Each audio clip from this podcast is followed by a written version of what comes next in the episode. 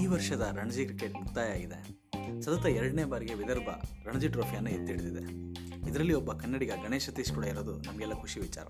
ಆದರೆ ಈ ವರ್ಷದ ರಣಜಿ ಕ್ರಿಕೆಟ್ ಕನ್ನಡಿಗ ಕ್ರಿಕೆಟ್ ಪ್ರೇಮಿಗಳಿಗೆ ತುಂಬ ನಿರಾಸೆ ಆಗುವಂಥ ಒಂದು ವರ್ಷ. ಯಾಕೆ ಅಂತ ಕೇಳಿದ್ರೆ ಸೆಮಿಫೈನಲ್ನಲ್ಲಿ ನಮ್ಮ ತಂಡ ಹೀನಾಯವಾಗಿ ಸೋತಿಲ್ಲ, ಅಂಪೈರ್ಗಳ ಮೋಸ್ತಾಟದಿಂದ ಸೋತು ನಮಸ್ಕಾರ ಗೆಳೆಯರೆ ಈ ದನಿನ ನಿಮಗೆ ನೀಡ್ತಾ ಇರೋ ನಾನು, ಆದರ್ಶ ಯು ಎಂ ಇಂಥ ಕ್ರಿಕೆಟ್ ಬಗೆಗಿನ ಹೆಚ್ಚಿನ ಮಾಹಿತಿಗಾಗಿ ಈ ಪಾಡ್ಕಾಸ್ಟ್ಗೆ ಸಬ್ಸ್ಕ್ರೈಬ್ ಆಗಿ.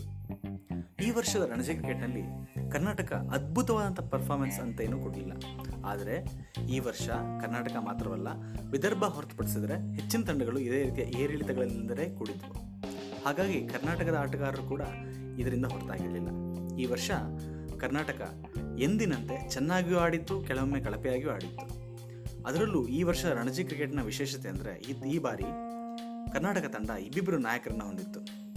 ನಮ್ಮ ಚಾಂಪಿಯನ್ ನಾಯಕ ವಿನಯ್ ಕುಮಾರ್ ಈ ವರ್ಷ ನಾಯಕತ್ವದಿಂದ ಹೊರಗುಳಬೇಕಾಯಿತು.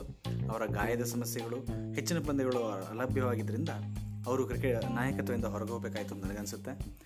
ಈ ವರ್ಷ ಮನೀಶ್ ಪಾಂಡೆ ಹೊಸದಾಗಿ ನಾಯಕತ್ವವನ್ನು ತಗೊಂಡ್ರು. ಇದರಿಂದ ತಂಡಕ್ಕೆ ತಂಡದ ಸಮತೋಲನದಲ್ಲಿ ಕೆಲವೊಮ್ಮೆ ಸಮಸ್ಯೆಗಳು ಕಂಡು ಬಂದರು. ಸೆಮಿಫೈನಲ್ ತನಕ ನಮ್ಮ ತಂಡ ತಲುಪಿದ್ದು ನಿಜಕ್ಕೂ ಅಭಿನಂದನೆಗೆ ಅರ್ಹವಾಗಿರುವಂಥ ಪರ್ಫಾರ್ಮೆನ್ಸ್ ಹಾಗಿದ್ರೆ ಸೆಮಿಫೈನಲ್ ಏನಾಯಿತು ಅಂತ ನಿಮಗೆಲ್ಲ ಗೊತ್ತೇ ಇದೆ. ಇದರ ಬಗ್ಗೆ ನಡೆದ ವಿಶ್ಲೇಷಣೆಗಳನ್ನ ನೋಡಿದಾಗ ಕರ್ನಾಟಕ ಕ್ರಿಕೆಟ್ ಬಗ್ಗೆ ಎಲ್ರಿಗೂ ಇರುವಂತಹ ಒಂದು ಕಾಳಜಿ ಹೆಚ್ಚಬೇಕಾಗುತ್ತೆ ಕನ್ನಡ ಕ್ರಿಕೆಟ್ ಪ್ರೇಮಿಗಳು ಈ ವರ್ಷ ಕನ್ನಡದ ಆಟಗಾರರಿಗೆ ಒಳ್ಳೆ ರೀತಿಯಲ್ಲಿ ಹುರಿದುಂಬಿಸಿದರು. ಇದಕ್ಕೆ ಮುಖ್ಯ ನೀವು ಗಮನಿಸಬೇಕಾದ್ರೆ